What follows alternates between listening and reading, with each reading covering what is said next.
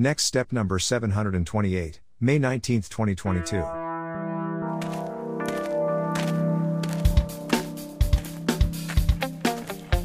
Hi there, this is Suzie from In His Shoes Ministries.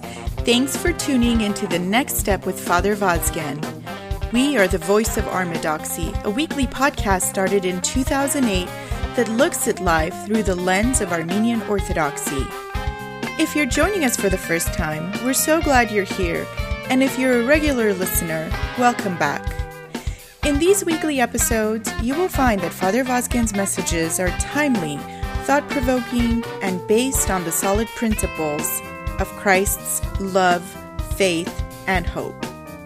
Now, let's get ready to take the next step. Was there or is there something in your life? Something like an object, perhaps a doll, a glorified doll, a teddy bear. Do you have something like that in your life that acted as a surrogate, where you could, a surrogate for someone close, something you can wrap your arms around, something that you can hug, something that you can talk to to take away the loneliness? Someone who understood you without answering back, right? George Harrison did this beautiful piece back with the Beatles called While My Guitar Gently Weeps.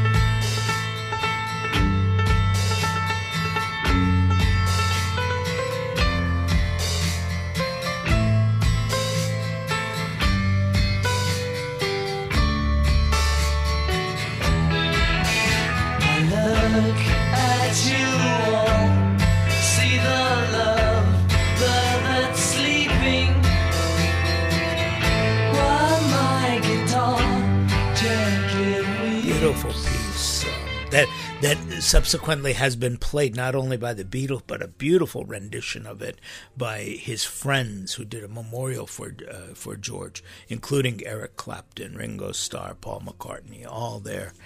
And uh, you know what? I'll put a link on today's show notes. Do check out. It's a beautiful concert version of it. But uh, this song, "While My Guitar Gently Weeps," he transposes his emotions into the guitar, into this inanimate object, which now has a life of its own. It's weeping.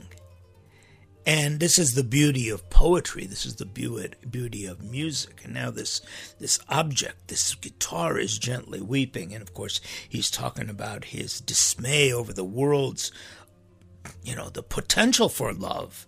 And uh, you know, in lines like, the love there that's sleeping. The love is there, but it's sleeping. We're we're not tapping into it.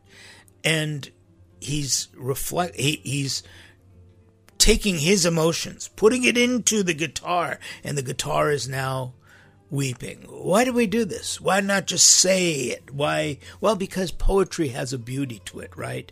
Poetry has a way of conveying a universal language that if I just stood up and said, you know, I'm really upset that the world is not loving, you'd say, well, tough luck, man. But look how beautiful it is a guitar gently weeping back uh, earlier than George Harrison, actually right around the same time, back in the 60s, a, um, a minstrel, a traveling minstrel, Armenian minstrel named Ashot Arustamian, wrote a beautiful piece called Yeg Im Tarus, Come to Me, My Tar. Tar, tar is, of course, this beautiful uh, Persian, Armenian instrument that is played uh, it's it's hard to explain. It's got a very very long neck, I'll, I'll, have a link on today's show notes to all of this stuff so you can check it out. Yeah, you'll have fun in today's show notes, okay? But um, he he played the song. It was an ode, a ballad to his tar, to this musical instrument. Magyarki Sanger, my lifelong friend who now understands, who takes away my pain, who understands my pain and speaks for me. And so we transpose ourselves and we put ourselves into these inanimate objects because I think there's a loneliness in our lives. A loneliness that we try to express. And when you look around, you know, when you look around, there aren't enough people who can understand the way you understand. It's a very lonely place. Even for people who are surrounded by people, they will confess that there is a loneliness. And I think poetically, when we go and we we um, find these surrogates, whether it is uh, a, a tar, a guitar, or a teddy bear. Teddy bear. I saw that last night. Actually, that's what prompted today's show. Last night we had a wonderful presentation. It was artwork that came to us, actually photographs that came to us from Artsakh, pre and post war, by Dr. Marina. Uh, let's see, what is it? Mchitarian. Mchitarian. And you know what? I did talk to her after the show, and I asked her if she would be a guest. She's she said yes. Hopefully next week I'll have her as a guest here on the next step. But Dr. Marina had taken these beautiful pictures, and one that really spoke to me a very beautiful print, a photo. It's of a teddy bear just thrown down on the floor among the ruins. And you start thinking about the child that lost this teddy bear. And yeah, we look at the teddy bear and perhaps the image of the child, the injuries the child he or she has sustained are so horrendous that we ourselves transpose our pain onto this teddy bear and we look at it and we say, oh, what a horrible thing war is. Because the alternative image can, you know, cannot be seen. They're unacceptable. They're inhumane. You're not going to put that in. So these these objects, whether it's a guitar, it's a, a teddy bear, whatever it may be, they stand in for us. They're the surrogates, right? And uh, we almost deputize them into this role. We put them into this role. So I look at this image of the aftermath of war and I see a teddy bear, and you start thinking about the child that has lost that teddy bear, and you realize that that child now, that child, is the uh, is the victim of this war, and these are this is the power, first of all, of symbols, the power of images, the powers of photography, of of poetry, as opposed to just me standing up and saying, you know, war is a bad thing. Imagine you have a way now of conveying an emotion. We all agree that war is a bad thing. If I got up on a platform and I said, we've got to stop war, and they'd say, yes, Father Vazken is against war. But when you show this image, you are, tra- you are going across a broad, broad spectrum of emotions. You are touching people right in, right where it hurts, and uh, with, with the hope that with them hurting, they are going to walk to action. They are going to move to action. That somebody's going to do something about it. And so, a lot of times when we focus in on the arts, it's much more than a photograph, a painting, uh, a a song. It's a way of touching people where it really matters. As as this picture did last night. There was a surrogate exploded. It was a picture of a of a bear, a teddy bear. She also had another image, which was an image of a um, battered and tattered suitcase, and it reflected the the plight of the Armenian people. You know, it, it was in the rubble of the war, and people walking out. And, you know, all of this started uh, just clicking today, and as it always does, you know, it's like one connects to the other, connects to the other. It was just last week that in the Armenian papers we were so excited. I mean, this is in May, this is not even in April, right? Armenians are like so excited right now because somebody in the State Department or in the executive branch, somebody in America, I can't remember who it was, but it made headlines all over, and Armenia is just like tweeting it and sharing it, and oh, this is exciting somebody in a high office said the Armenian genocide happened and we will never allow it to happen again. Can you believe that? They said that today in 2022. We will never let it happen again. Well, hey folks, get real. The Holocaust happened. Get real. Cambodia happened. Rwanda happened. Bosnia happened. We saw Darfur, and guess what? It's happening right now. It's happening right now throughout the world. So, what do you mean it'll never again, never happen again? Get with the program. These are phony words uttered by phony politicians. Well, no, excuse me. I, I am completely wrong. They're phony words uttered by politicians. Because, you know, I don't want redundancy. A phony politician, there you are, right? I mean, these people are really wild. I, I, guess they are charged, they're supercharged because people listen to them. People put them on these pedestals and we say, oh, this politician, we got to hear. Well, they are powerful. I mean, look, look what uh, Putin's doing. Just t- turned over the world, right? Look what's going on. And these are just people that get political strength because people have allowed them to have that strength. We have put them into these positions. It's no no different than the late night show hosts or the comedians, you know. Just over this past weekend in Buffalo, there was 10 people killed. You know, 10 people killed. And these people now became separated into white and black. Instead of referring to people, we're now referring to white and black. And we're saying that, okay, a white supremacist did it. Horrible, hor- horrific. President Biden said it well. We can't let it win. You can't let it win. It's got to end someplace. But we have to go after the root, too. And the root includes some very uncomfortable things that we have to admit that racism is very real. Racism is happening, and it's not just a one way racism a few months ago, David Chappelle was on. Uh, it was was in the crosshairs of so many people because I think one of the um, what was it? I think Netflix. Somebody was canceling his show or had put a warning out and everything. And so I, I took a look at it. I, I lasted about five minutes. It was just about five minutes. I couldn't listen to the rest of it. That wasn't comedy. What it was is just more racist ranting. Chris Rock, we heard him on the uh, was it the Grammys? Yeah, the one where he he got punched, and you know that took away the steam of everything. But go and watch the tapes of it afterwards. What happened? He announced the next winner, and he announced it as four white guys won. Something that just why why are we back to this kind of thing? Why, why are we talking at this level? And you look around and you see, okay, somebody walks into uh, walks into this community and kills ten people. Why aren't we saying ten people? Instead, we have to identify them as black people. I understand. I completely understand. Black lives do matter. They do matter. And we need to emphasize that because they are often forgotten. But the compassion needs to come along with it. We need to understand we can't just throw that out like a, a well, it's a different kind of surrogate, isn't it? Late night talk shows. They call it comedy. What's what's comedic about it?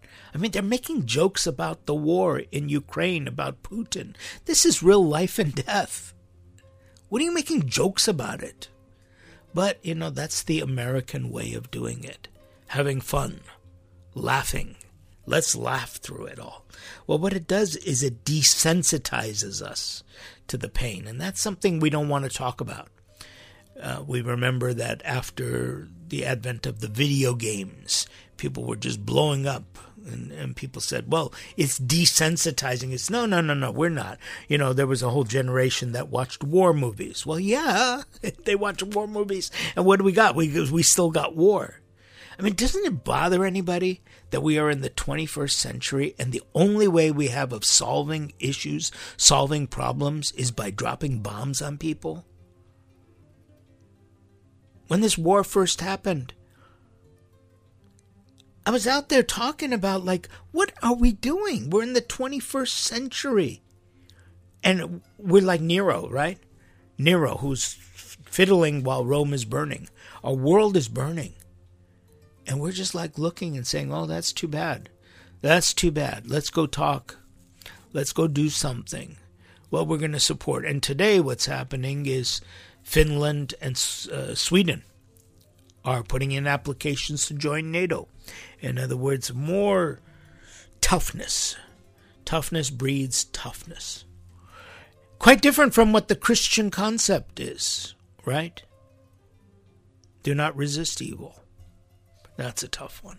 It's a tough one because Jesus said it, but also because in reality we know that might is always very powerful, or so it seems, until you look at the bigger picture. You know who did a lot of work with this was uh, Leo Tolstoy. He wrote about the kingdom of God. He wrote about nonviolent resistance. He wrote about pacifism in, in his passion, and I highly recommend that you read some of his books. Again, look for the show notes. I'll put in some. Uh, I'll put in some things. Last night I had an opportunity to see all of these pictures, to see all of these photos taken in Artsakh, pre and post war. They were very moving. Next week, if we can, we'll have the artist there to share it with you. It got my mind to thinking about how we transpose the pain and we put it on others. We have others live our lives for us, right? We have other people do our work for us. Today we find opportunities to hire people, which is good. Yes, I'm not speaking against uh, hiring, but we hire people to live for us as well. Yeah, we do. Think about entertainment. Think about sports. I, I can't go out there and kick a soccer ball at this age, but I will go to a soccer game and watch it and enjoy it. And you know, in a way, somebody's living it for me. I can't play music the way a beautiful musician can play, but I'll go and pay my ticket and have somebody else live it for me. And and we we fill our lives with all kinds of entertainment, and basically it's that entertainment is a way of allowing other people to live that life that we should be living. We all have it within us to do all kinds of beautiful things. And most importantly, we have it within us to bring about peace. But it takes work. It takes honest to goodness work to be able to negotiate, to talk, to share, and probably the greatest thing that it takes is it takes time. It takes time. And it's so much easier to press a button and drop a bomb on somebody than to go out there and say, let's really work for peace. The victim, the child. To that child, we offer this song.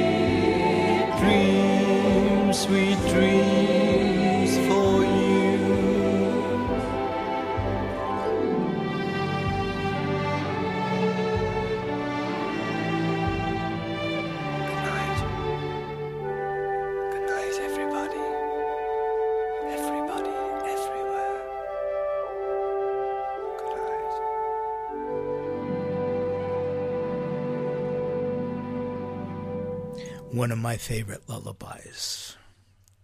Playing the Beatles for a second time today. Again, same album, the White Album. This is called Good Night, Ringo Starr doing the vocals there.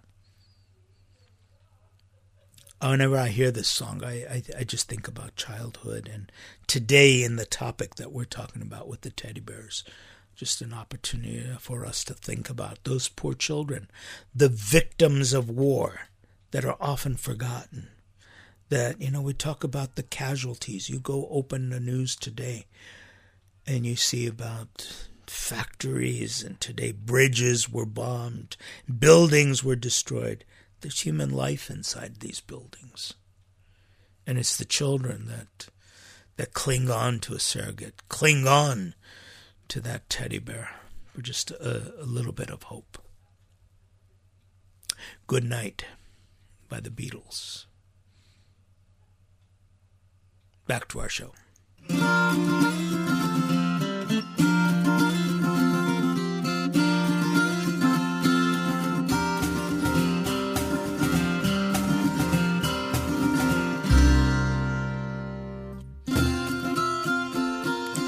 Surrogates.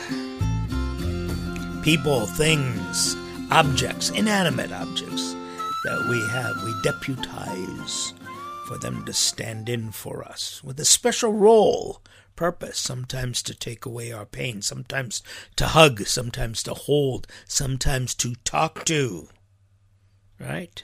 Like a little teddy bear, like a doll.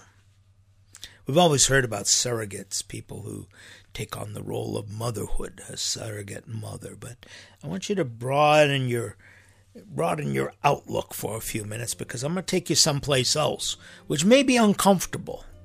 I, I imagine it will be uncomfortable for people, but I, I think that it's worth thinking about.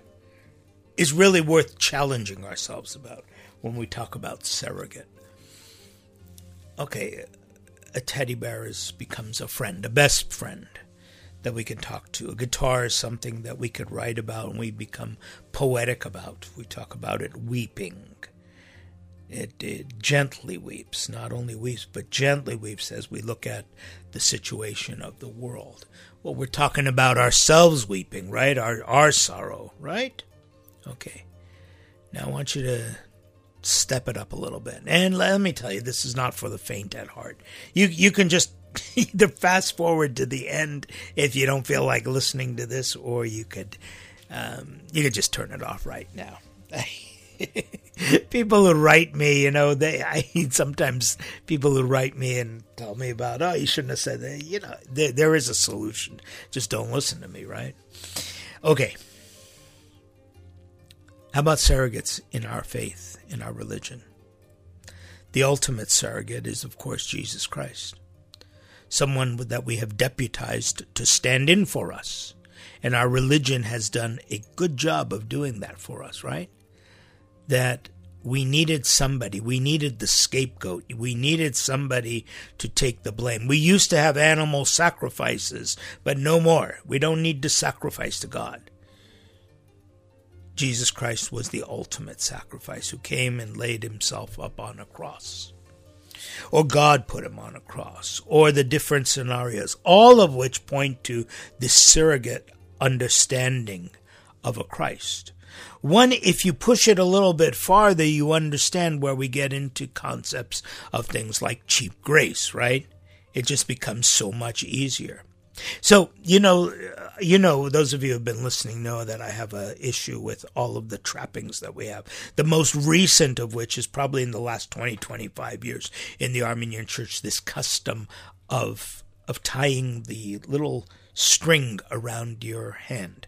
And you've heard me talk about it. So on Holy Thursday, where we read the seven Gospels, somewhere along the way, maybe about 20, 25 years ago in the Middle East, this developed. Somebody said, okay, this is a long night, and Jesus does tell us, be, stay awake, stay awake with me.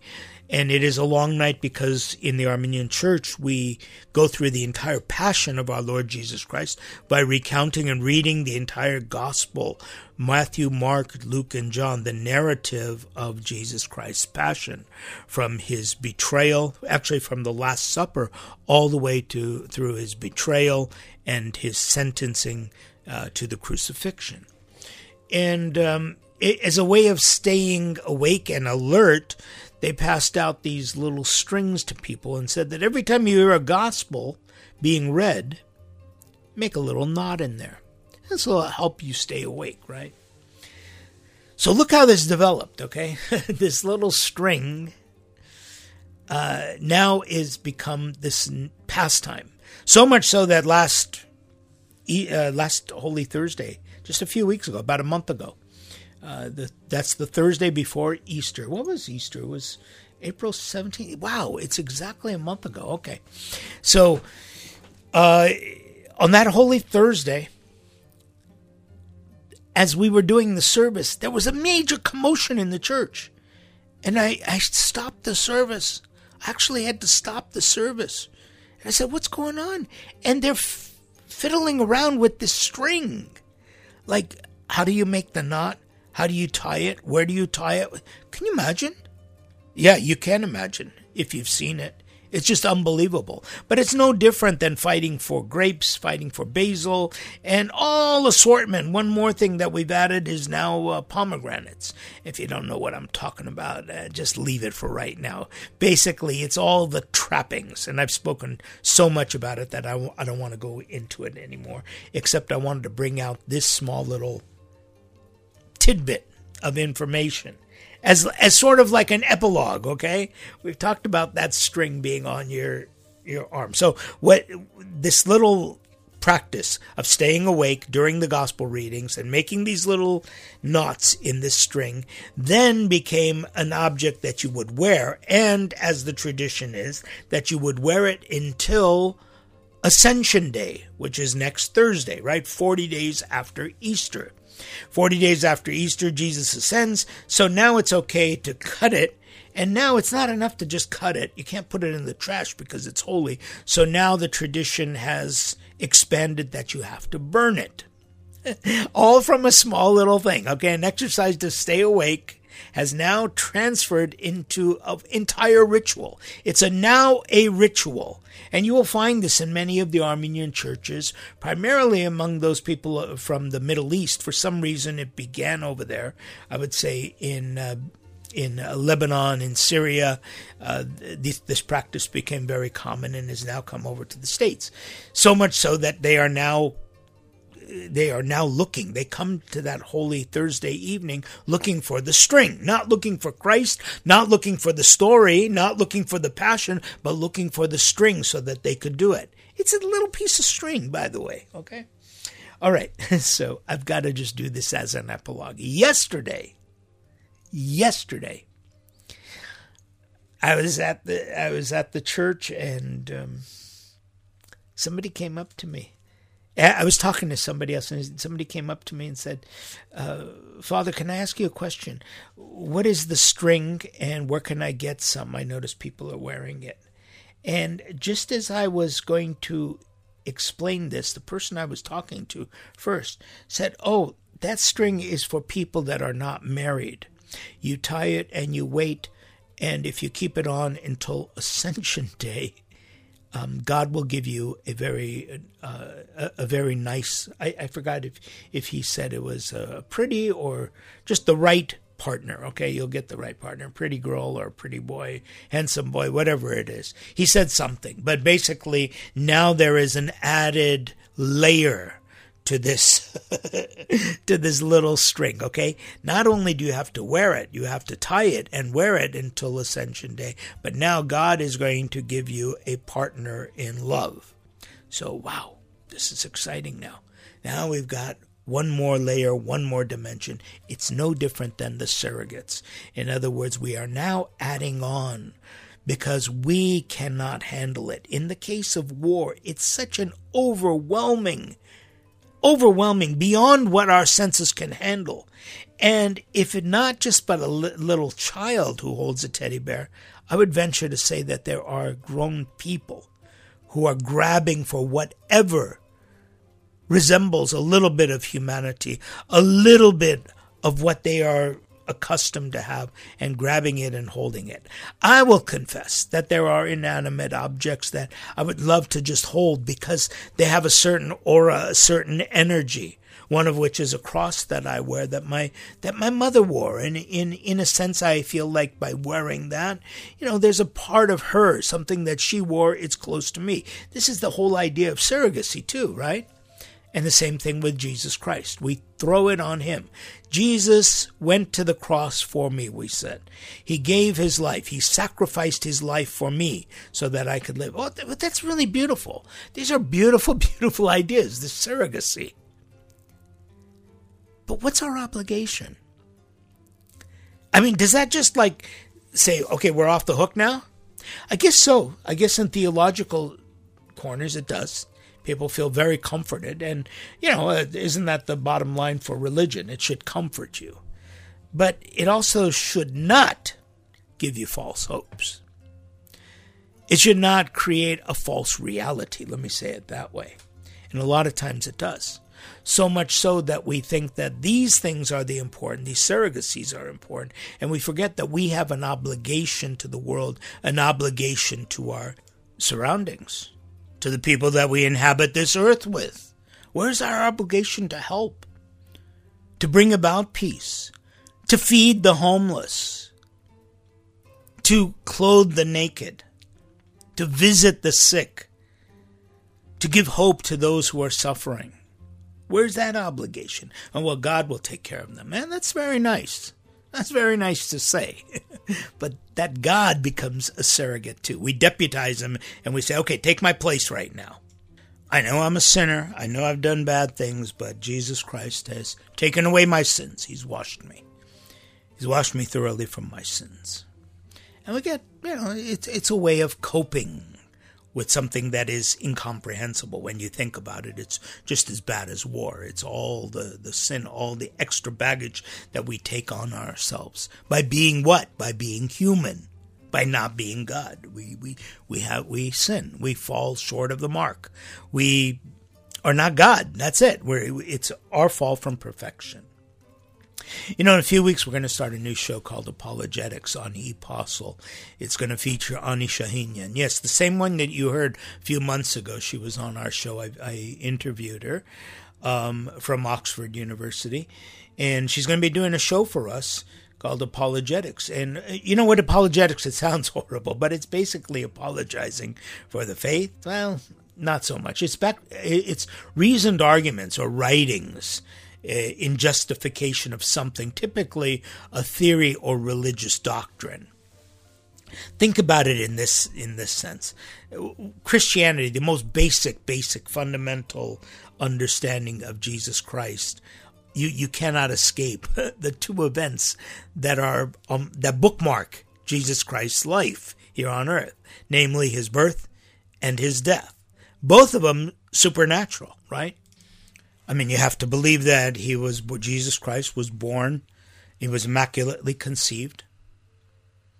You have to believe on the other side, after his death, he was resurrected. Both things that go against everything that you know, that that life that that your experience has taught you. Human life doesn't come about. It, it, there is no just magical conception like that, immaculate conception. It takes a sperm and an egg to create a human embryo and thereby life. Same thing on the other side, right? Everything that you know, everybody who has gone into a cemetery has not come out. You've watched them bury, you haven't seen anybody come out. And now, to buy into the Jesus story, you have to buy into the, these things, which seem illogical. And what apologetics is, this is all it is. It's like a logical, it's using it's using the art of reason to really go through them, go through these facts, and find out that yes, it is okay to believe. It can be believed. It can be understood. That's what apologetics is. And you'll get a taste of it in a few weeks when we debut this new show. We're very, very excited about it. But for our discussion right here, to think about the entire idea of surrogacy within within Christianity. It has become very popular for us to throw around these kind of um, statements. Uh, They're, um, I, I was going to say it, I didn't want to cheapen it, but it is. You know, Dietrich Bonhoeffer talks about cheap grace. And in a sense, these are cheap slogans, right? And, you know, in prep- preparing for today and, and thinking about this, I've realized that my entire ministry for the last 40 years has been about getting away from this cheapness, these cheap slogans. Like, in other words, when we say Christ is risen, it's got to mean something. It's not just a substitute for Happy Easter. When we say Christ is born and revealed, it's not just a substitute for Merry Christmas. It's got to mean something. He's born and revealed in my life. He is resurrected, and therefore I have an opportunity to resurrect as well. What can I do? Am I willing to go through that crucifixion? Surrogacy would say, No, Jesus went through it. Don't worry about it. He's got you covered. Yeah, that's fine. But it takes the obligation and the responsibility off of my life. And I'm here to live that life.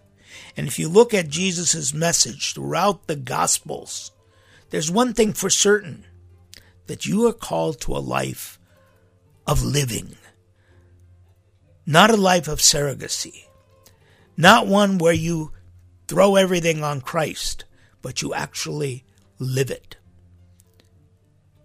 The point of the talents is exactly that. The man who has five, the man who has two, and the man who has one. The man who has one is the one who is scared to live his life. The man who has one, yes, starts off life disadvantaged, but he doesn't take, he doesn't use the opportunity to use his talents. And we are all in the same, in the same life thing. We start off at a disadvantage, right? We start off completely helpless. I think humans are the one species of animals that it takes so long before we can be self sufficient. What does it take? Like two years, three years before you can be self sufficient? I, I yeah, I, I, I think it's about two years, right? I mean, a horse just is born and then all of a sudden it just stands up, you know, making these noises and heeing and hawing. Not so with a human being. You leave a human being for a few hours at birth and it's over. After a, a few days, you leave a human being for a few more hours and it's over. After a year, you can't do it. They can, they can barely survive. It's about two years, two and a half years before they can maybe, maybe, possibly survive. We are all born disadvantaged. But what God gives us is these talents, different talents in different ways. And those talents come to us by us looking, not just by miracle, not by opening our eyes, but by us turning inward. What was who was it? Socrates who said, "An unexamined life is not worth living." Well, what is that all about? It's about examining so that you find. Seek and you shall find. You have to do that. Yeah, there it is. Seek and you shall find. Knock and the door will be opened. You have to do something before the door will be opened. You have to open your eyes to see. And we sometimes forget about this, especially when we start living a life dependent on surrogates. Today we picked on this little teddy bear. It was very sad. And for a child caught in war, it might be the the lifeline. I would I would venture to say a teddy bear is a lifeline. It is that one way of making it through a very difficult, unexplainable situation where grown up people, human beings, well, that's an insult to, to that word human, right? Where these people find no other way of solving their situation than to destroy one another. It's horrendous. And so you latch on and you find something that will give you some kind of meaning in your life. I don't blame children. I don't blame it. Let's not become part of that. Let's not find ourselves in the same thing and step up to the plate of taking on obligation, of understanding that this world is given to us by God, and we are the custodians, we are the caretakers, and it behooves us, each of us, to find and exploit the talents that God has given us, so that we can use that in our lives to bring about, well, what Jesus brought, what Jesus brought into this world. The night that he was born, what the, the angels proclaimed, peace on earth and goodwill toward one another. The pianist has arrived. A lot of goodwill. Here's Suzie.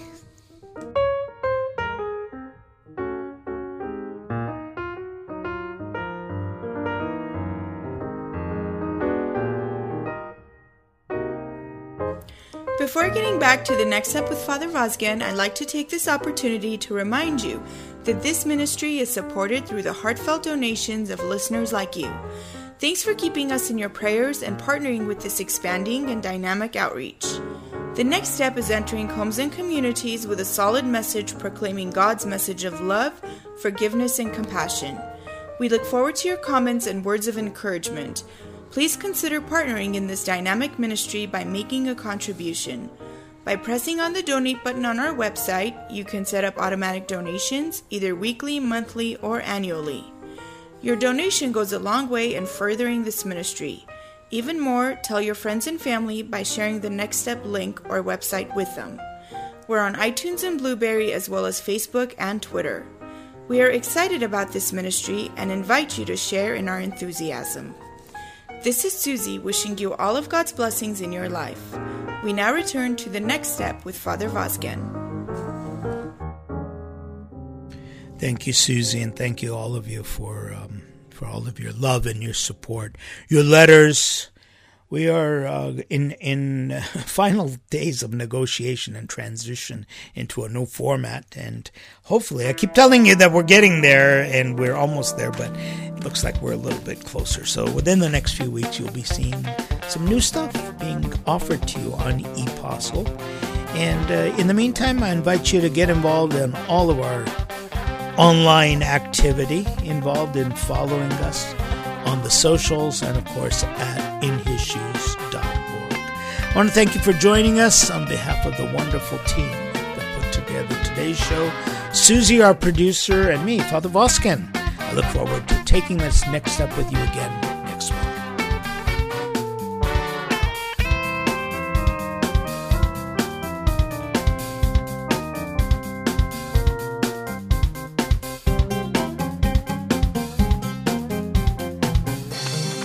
And now here's the fine print.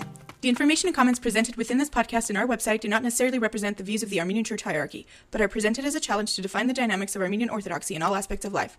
Listening to these shows is habit forming. Addictive behavior associated with the next step is rarely, if ever, remedied. Rather, the next step is known to relieve and cure common cases of narrow mindedness, prejudice, numbskulledness, and glaucoma in patients over the age of 20. Results may vary depending on credit rating. Findings are based on double blind studies conducted in Istanbul and Jerusalem. Side effects include mind expansion, clarity of focus, higher rates of heart palpitations, sensitivity to the pain of others, and occasional nausea. The management and production crew of ePostle.net take full responsibility for changes you will experience. Not valid with any other offer. forgot to ask you if uh, you you're seeing the same sky as we are. Uh, bye.